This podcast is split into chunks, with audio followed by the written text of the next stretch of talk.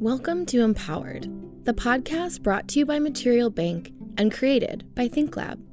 Consider this your new weekly dose of bite sized, actionable insights to help you succeed as a B2B rep. We'll be answering one key question each week, many of them submitted by you. Want to join in? We'll share details about how to submit your questions at the end of the episode. Our topic this week how does Material Bank help me support my clients' sustainability goals?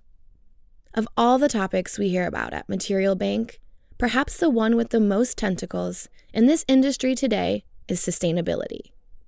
First, being a brand partner on Material Bank gives you access to information about the designers on our platform, specifically their firm's level of commitment to sustainable sampling via our Carbon Impact Program.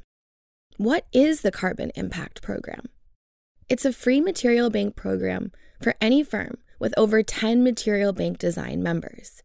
And you can check out the list of those firms on Material Bank's Carbon Impact Program page. Second, there are two extremely important elements when it comes to sampling that Material Bank assists with sample aggregation and the ability to return unused samples. Because of amazing brand partnerships, Material Bank has been able to consolidate the sample process to keep millions of packages out of the shipping stream. That's including additional bubble wrap and packaging material.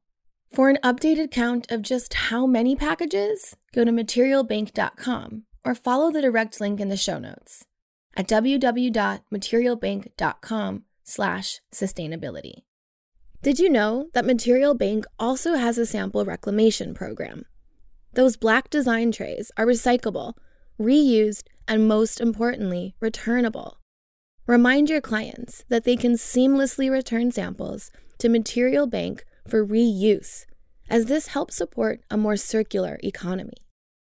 This also reinforces the commitment you and your brand have to sustainable sampling, not to mention that it takes the burden off of you from having to collect unwanted samples. Side note if your designer samples are damaged, they can still send them back, as Material Bank uses them to stock university resource libraries by way of our university program, which has successfully diverted over 150,000 pounds of damaged samples from sanitary landfill. Lastly, don't forget a quick and easy way to stand out is how you respond to sample leads, especially when you know they're a sustainable sampler.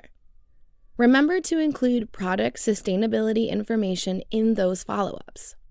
When a designer orders samples that you know have significant climate or social health benefits, proactively follow up that sample request with detailed product information.